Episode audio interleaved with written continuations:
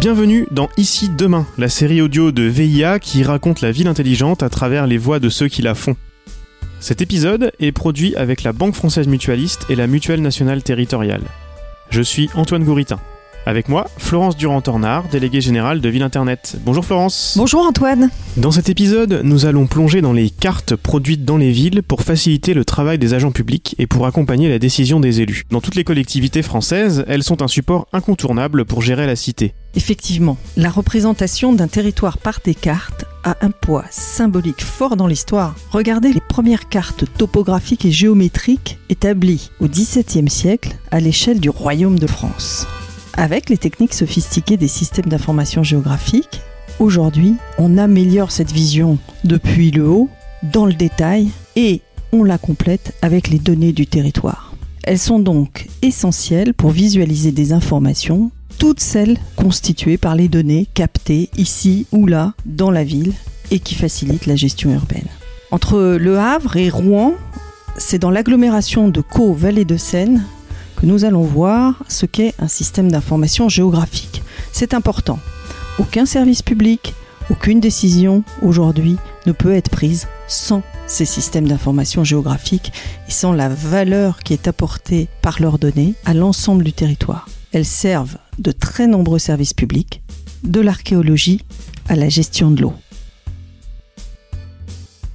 Et oui, l'utilisation de ces outils numériques ne s'arrête pas aux services techniques. Et pour le comprendre, commençons notre visite de la communauté d'agglomération Covalet de Seine à quelques encablures de la maison de l'intercommunalité, au musée gallo-romain Julio Bona. Il est situé juste en face du célèbre théâtre antique de Lillebonne. Là, on est à Lillebonne, euh, du coup, euh, dans le euh, Lillebonne antique, à Julio Bona. Jérôme Spizer est archéologue et spécialiste de l'histoire de Lillebonne. Il a entrepris une cartographie des sources disponibles sur Julio Bona, qui, grâce à son port sur la Seine, a été une cité importante et prospère entre le 1er et le 3e siècle de notre ère. Une documentation qui est extrêmement variée, donc il faut chercher cette documentation. On va avoir au-delà de ça un certain nombre de réserves archéologiques et de musées archéologiques qui ont euh, des pièces qui ont été retrouvées euh, sur l'île Bonne depuis 250 euh, ans environ. Et toutes ces pièces, donc du coup, il faut les relocaliser. Alors ça paraît simple en l'état, sauf que les noms de rues ont changé. Euh, des rues ont été ouvertes, d'autres rues ont, disparu. Et euh, il faut retrouver justement ces anciens noms de rues, ces anciens propriétaires aussi euh, de, maisons pour arriver à relocaliser les lieux de découverte. Et c'est là toute la difficulté qui, de, de la chose qui oblige de passer par un système d'information géographique. Le système d'information géographique, ou SIG, est l'un des premiers outils informatiques que les collectivités doivent gérer. Il sert ici au travail de recherche historique. Et alors, qu'est-ce que ça vous a appris pour l'instant? Quelle découverte intéressante vous avez fait avec ces, outils-là Alors pour l'instant, euh, c'est, assez récent, ça fait que six mois qu'on a commencé à faire ça. Euh, pour l'instant, ce qu'on a pu mettre en évidence quand même, c'était euh, que Lillebonne était vraiment un port antique sur la Seine, puisque les niveaux de découverte des vestiges finalement montrent que toute la vallée présente entre Lillebonne et la Seine, et bah, faisait partie de la Seine à l'époque gallo-romaine. Une confirmation importante, car sans un positionnement directement sur la Seine, qui ne coule plus à Lillebonne aujourd'hui, Julio Bona n'aurait pas été aussi prospère. Le travail de cartographie permet aussi d'en apprendre plus sur ce fameux port. On le localise approximativement, on a des découvertes qui sont assez récurrentes euh, ces 200 dernières années, de gros blocs servant à faire le quai euh, du port romain avec des anneaux en fer fichés dedans dans lesquels les bateaux pouvaient s'amarrer. Tout ça est en cours euh, de cartographie et lorsqu'on replace ces découvertes, eh ben, ça forme des alignements qui permettent de relocaliser le quai antique. Donc euh, d'où l'intérêt du SIG. Et quel est l'objectif? L'objectif va être justement ce travail cartographique et définir les zones, les quartiers et leur état de conservation pour cibler quel secteur on va pouvoir fouiller et mettre en valeur. Une mise en valeur qui pourra aussi être touristique via une application smartphone d'accompagnement à la visite de l'île Bonne. Ce nouvel usage s'appuie sur 15 ans de développement du SIG de la collectivité par couches successives et en fonction des besoins des différents services, même les archéologues donc. La première version de cet outil date de 2004 et de façon surprenante, les élus l'utilisent directement aussi. Donc moi je suis Hubert Le Carpentier, maire de Sainte-Sèche et vice-président de l'aglo en charge des rivières et ruissellements et du foncier. C'est à ce titre-là que j'utilise beaucoup euh, le SIG. Notre rencontre a lieu à l'abbaye du Valas, au nord de Lillebonne. Cette ancienne abbaye cistercienne a été réhabilitée il y a quelques années pour accueillir l'office du tourisme de la collectivité, des espaces de coworking, des hackathons, des concerts, mais aussi des événements liés à la vie de la communauté d'agglomération. Nous sommes au soleil dans le parc avec Hubert Le Carpentier et Delphine Parent, chef du service géomatique. Et qu'est-ce que c'est que la géomatique? C'est avant tout de la gestion de données. Il y a quelqu'un qui crée la donnée, nous on la récupère, on en fait des analyses pour aboutir à euh, un support pour aider les gens à comprendre mieux le territoire ou à mieux l'analyser. Ça peut être une cartographie euh, papier ou une application web euh, un peu interactive où on peut consulter ce qu'il y a dans l'information. Cliquer sur un bouton pour voir, je sais pas, à qui appartient cette parcelle ou ce genre de choses. Moi, je l'utilise pour ça. À chaque fois que j'ai un doute, je regarde sur SIG si la parcelle pourrait éventuellement nous intéresser pour tout et n'importe quoi. hein. Ça peut être un élargissement de voirie, un aménagement quelconque dans une commune, même si c'est. Après, on, on- on se renseigne avec la commune, mais euh, nous, déjà, on a notre petite idée. Dans ces cas-là, on est sur de la cartographie avec des informations assez simples. Mais alors pour des données plus complexes, je pense que pour beaucoup de monde, la visualisation sur une carte rend les choses plus facilement et plus rapidement compréhensibles. Dans quelle utilisation est-ce que c'est le plus efficace? Je dirais sur les stats INSEE. Moi, je suis pas très chiffre et euh, les tableurs INSEE, ils sont horribles. Enfin, ils sont vraiment. euh, Il y a des milliers de colonnes et en définitive, on s'y retrouve pas. Et je pense que pouvoir mettre euh, en un plat de couleurs des chiffres, c'est vachement plus visuel. On voit, on peut comparer les territoires, on peut se rendre compte des évolutions plus facilement qu'avec juste des chiffres sur un tableur noir sur blanc, ça fait mal aux yeux. Je pense que tout le monde est à même de comprendre une carte alors qu'un tableur, c'est déjà plus compliqué.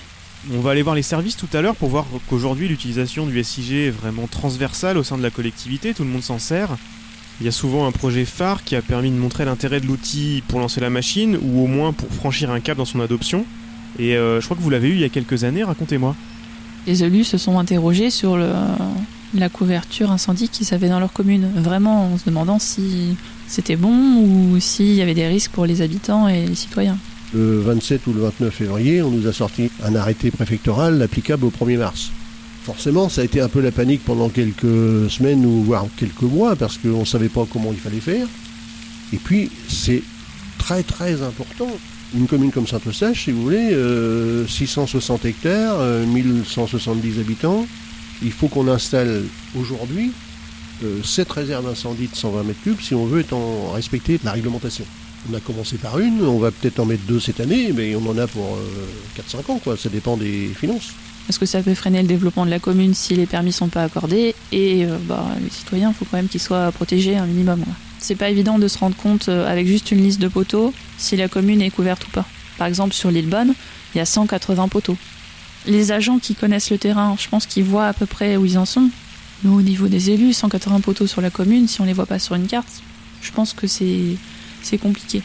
Le SIG est, intervenu là en localisant les poteaux grâce à l'aide des communes, en apposant à chaque poteau un périmètre autour. Parce que le règlement impose que en agglomération, ce soit 200 mètres maximum du poteau.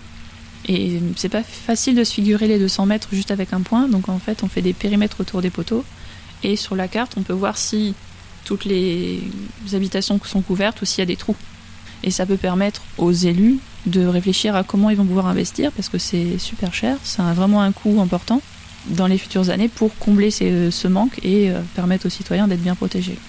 Ça nous fait prendre conscience quand même qu'on a des quartiers qui sont loin, qui- sont même pas protégés.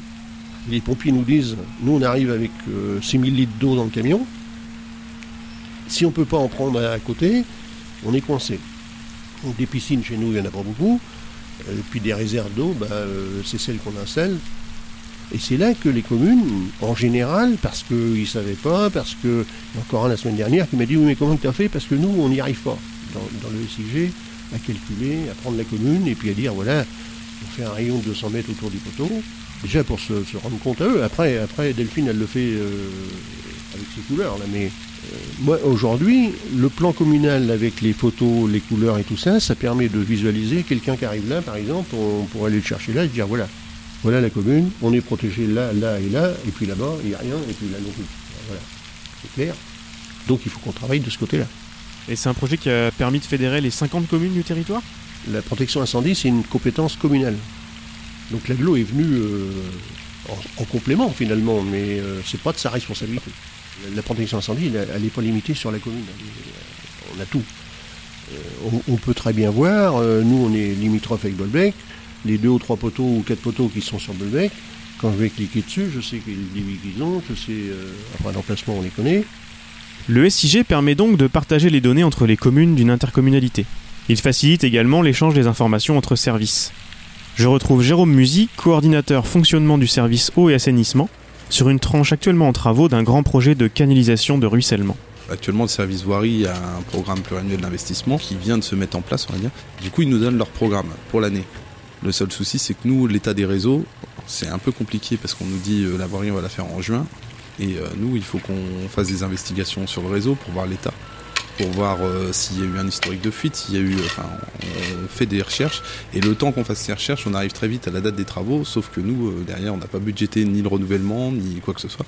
Donc l'idée justement de cette euh, application qu'on est en train de mettre en place, c'est de répertorier d'avance toutes les interventions qu'on a eues, donc les fuites, les casses, les bouchages, tout, type d'intervention, et pouvoir anticiper avant même qu'on nous dise on va refaire la voirie, si nos réseaux nécessitent un renouvellement et éventuellement, dans l'idéal, ça serait que euh, on puisse nous euh, avoir un programme de renouvellement et voir avec la voirie s'ils peuvent faire la voirie derrière.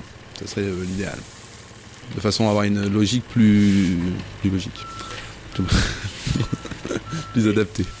Ces applications en développement vont pouvoir remonter des infos du terrain. Consulter les plans sur le terrain déjà avec les tablettes, c'est quand même pratique et derrière pouvoir faire remonter de l'info sans avoir à le noter puis penser à le redire ou parce que là, en gros, l'enjeu, ça va être de, le rentrer sur le terrain, dire j'ai constaté tel problème. Par exemple, il y a des diamètres de réseau qui sont pas référencés, il y a des, matériaux. Euh, le voir sur le terrain, ça permettrait de, le mettre. Alors, l'idée, c'est de le mettre en commentaire et qu'ensuite, il y ait une personne qui vienne euh, mettre à jour pour que tout le monde ne mette pas à jour non plus euh, les plans risque d'erreur. Mais l'idée, oui, c'est de faire remonter le plus d'informations du terrain et c'est une demande aussi des personnels de terrain échange de données entre services, mais aussi avec les délégataires de services publics. Très sincèrement, euh, la mise à jour des plans, c'est les délégataires qui les faisaient, et je pense que quand on voyait quelque chose sur le terrain, ça remontait pas forcément. Parce que justement, le fait de devoir faire un mail au délégataire, il bah, faudrait mettre à jour tel. Euh, enfin, c'est du, du temps, et puis euh, voilà, on a tous d'autres tâches à côté, donc je pense que l'avantage, c'est justement en, en très peu de temps pouvoir faire remonter l'information Remonter des informations du terrain, c'est aussi le souhait de la police municipale intercommunale située à Notre-Dame de Gravenchon. Steve Richard en est le responsable. Aujourd'hui, l'agent y part avec son appli Argis et il est en capacité d'avoir accès à toutes ces couches euh, qui lui servent. Euh, parce que généralement, quand vous avez un problème, c'est toujours quand les différents services sont fermés ou le week-end. Hein. c'est toujours comme ça. Et euh, ça prend du sens. L'outil SIG prend du sens qu'avoir accès à la à la couche des tampons pour le contrôle des, zones de points d'eau aussi, euh, euh, pouvoir mettre des densités derrière, c'est nous extraire nos bases et de voir quel est le niveau de contrôle qu'on a eu sur ces sites-là. C'est vraiment intéressant. On a comme projet de, retravailler la base commerçant et la base bailleur. Euh, c'est-à-dire nous, on a nos, fiches papier de recensement des commerçants et on a accès à la couche. On a une couche cartographique des commerçants, mais qui n'est pas forcément actualisée où on n'a pas forcément les numéros de portable des gens. Et il nous arrive parfois d'intervenir sur des dégâts des eaux, des incendies, des cambriolages, et on reste une nuit complète au pied du commerce parce qu'il est complètement euh, ouvert. Et euh, donc ces éléments-là prennent du sens, c'est-à-dire qu'on puisse collecter euh, nous les éléments et que ça puisse derrière resservir aussi parfois en transversalité, évidemment en fonction du, du RGPD. Et si j'ai bien compris, vous vous servez du SIG pour planifier le travail des agents et aussi pour en rendre compte derrière d'un point de vue opérationnel, ça nous sert énormément, c'est de recartographier euh, certaines activités du service, par exemple les contrôles radars. On nous demande souvent de, faire beaucoup de contrôles, mais euh, parfois euh, avoir une analyse fine sur un mois, c'est compliqué. Donc les agents aujourd'hui, quand ils prennent leur service, ils sont en capacité de voir où l'activité a eu lieu et de se redéployer sur des secteurs qui n'ont pas été pris en compte. Donc il y a vraiment des, enfin c'est un, un, puissant fond le, le SIG pour nous et par contre, on manque euh, de temps parfois pour finaliser ces, projets-là. Hmm.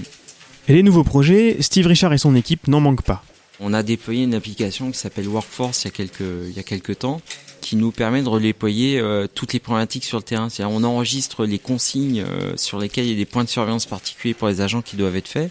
Et les agents euh, utilisent cette application et c'est un, temps terrain euh, assez important de gagner, c'est-à-dire qu'en un ou deux clics, ils sont en capacité de, signaler qu'ils ont exercé la mission.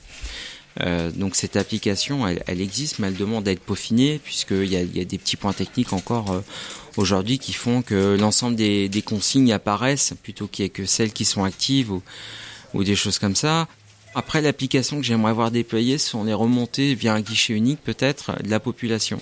Aujourd'hui, on a des modes de saisine assez classiques, le téléphone, le mail, euh, l'avenue à l'accueil au poste. Et je pense que si les gens pouvaient nous solliciter par euh, par chat, par euh, les réseaux sociaux, par une application native, on aurait, on toucherait une autre catégorie de population. On serait peut-être plus efficace. Florence, on l'a entendu, le SIG dans la communauté d'agglomération Seine est devenu indispensable à l'action publique sur le territoire, pour le travail des services techniques, mais aussi pour informer des décisions des élus et pour créer des points de contact avec les citoyens. Effectivement, il sert également la citoyenneté active et les points de contact avec les citoyens, des enjeux de démocratie. Dans le verbatim qui accompagne cet épisode, Cédric Grenet, qui est directeur du numérique et des systèmes d'information de la collectivité, explique cette histoire qu'il a coordonnée depuis le début. Il nous raconte pourquoi il a fait le choix d'un logiciel américain et leader du marché plutôt que d'aller vers des solutions issues du logiciel libre. C'est l'occasion de se poser la question éditeur ou open source. Eh bien, c'est un choix politique qui n'est pas si simple à faire, qui n'est pas qu'un choix technologique. Il s'agit de savoir pourquoi on va investir dans l'open source. Comment on va prendre le temps de décrire et de développer des fonctionnalités dont on a spécifiquement besoin.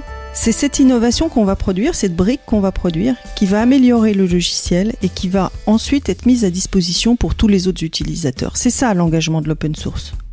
C'est une logique de mutualisation, celle qui correspond complètement à l'état d'esprit du partage entre les collectivités pour l'amélioration du service public. Évidemment, certains logiciels propriétaires atteignent des niveaux d'excellence technologique, qui parfois n'est pas atteinte par l'open source. On verra dans un prochain épisode, au Canada cette fois, que effectivement les localités ouvertes ont utilisé largement l'open source dans le secteur public. L'open government, comme ils disent, le gouvernement ouvert, est un enjeu qui pose comme une obligation l'utilisation de l'open source dans certaines villes à découvrir toujours sur Ici Demain. À bientôt! C'était Ici Demain, la série audio de VIA qui raconte la ville intelligente à travers les voix de ceux qui la font. Une série proposée et réalisée par Florence Durand-Tornard et Antoine Gouritin. Cet épisode a été rendu possible grâce au soutien de la Banque Française Mutualiste et de la Mutuelle Nationale Territoriale. Retrouvez tous les épisodes, les verbatims d'élus et des propositions de lecture complémentaires dans votre application de podcast favorite et sur ici-demain.fr.